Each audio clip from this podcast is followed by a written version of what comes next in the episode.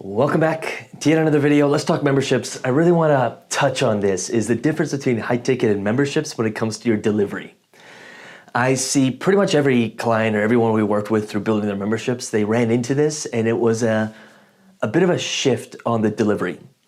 I'll share a quick story. Of what I mean by this, and hopefully this lands, is when I transitioned from high ticket into memberships, I would sometimes wake up with some kind of anxiety of like, oh, my, the members need me and I'd run in and jump in and you know have to. I, I just felt like they needed me because when I was doing high ticket, typically people were paying me to get access to me so I could serve them. And so it looked something like this. I was up here and I had my one-on-one clients or even my group clients looking to me for the answers or the advice or the support.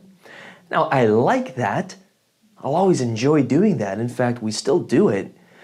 But this isn't the moneymaker. My entire business doesn't rely on me, on people needing me. I work with a select group of clients and I love it. Like I do it all day long. It fills my cup. But when the whole business was revolved around it, I mean, I'm a human. I've sometimes had some bad days or bad weeks or things would happen to me that I had to deal with them. And I was just, it was at times exhausting of just always having to be the one that people needed. I don't know if you can relate to that. Do let me know if maybe I'm just crazy. But that's just the truth for me. And when I built a membership, it just looked like this, except like 50 times worse. Because I was training people to need me. When it was a membership, when it was a community, but I was training people to need me. Now my ego was probably fighting Lucas, you gotta be relevant, you gotta be center stage, you gotta get the attention, my savior complex of just wanting to help people and wanting to save people, all those things. And I see it like pretty much everyone we worked with, they'll, they'll go through a version of this where they have to learn to say, hey, I'm not here anymore. I'm here.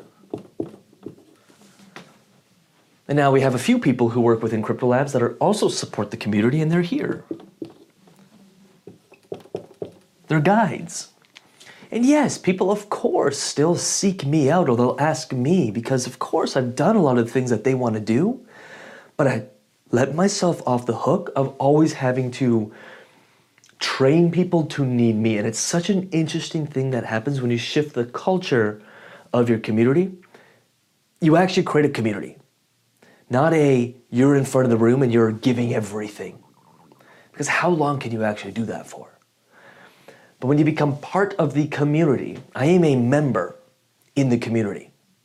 And I know some things that I'm always happy to offer up, but I'm not waking up in the morning and thinking everybody needs me. And if you train your people to do it, they will. No one else will answer anyone's questions because you got to come in and you got to save the day. And you've trained your community to do that.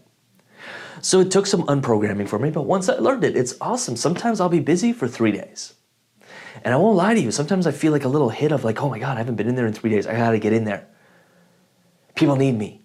All the old stories come. And then I come in and no one even knows I wasn't there. Community members are helping each other. The other members and the other mentors are helping others. The community is collaborating. The community is solving problems together. And it's like, whoa, they people didn't even know I was gone. And again, the ego fought that for a while.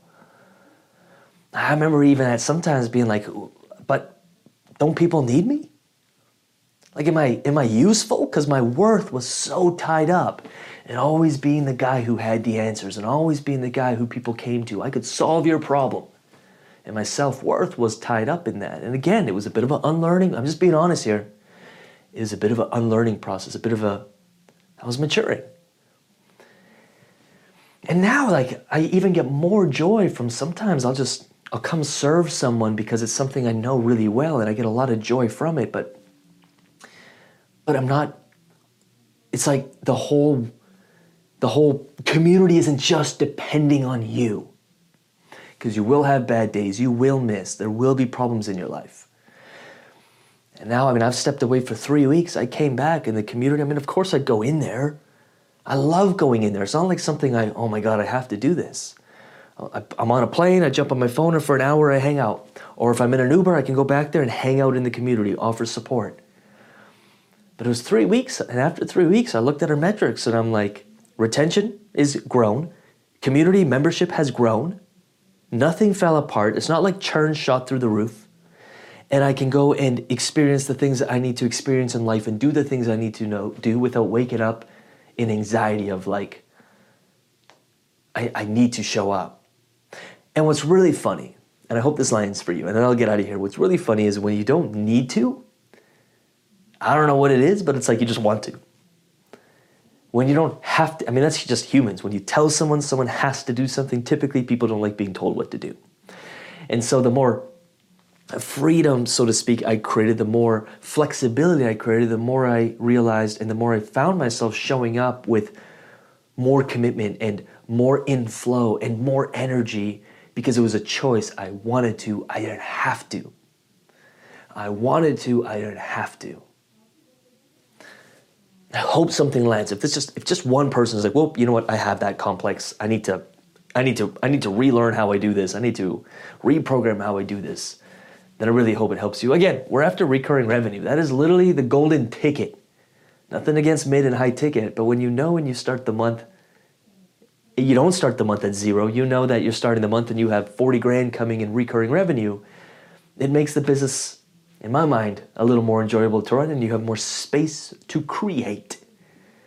And I get a lot of uh, energy and life force when I'm in a creative place and again, the, the business that we built in Crypto Labs research and our membership and our offer and everything we built there has saved my life is a little dramatic, but it kind of did.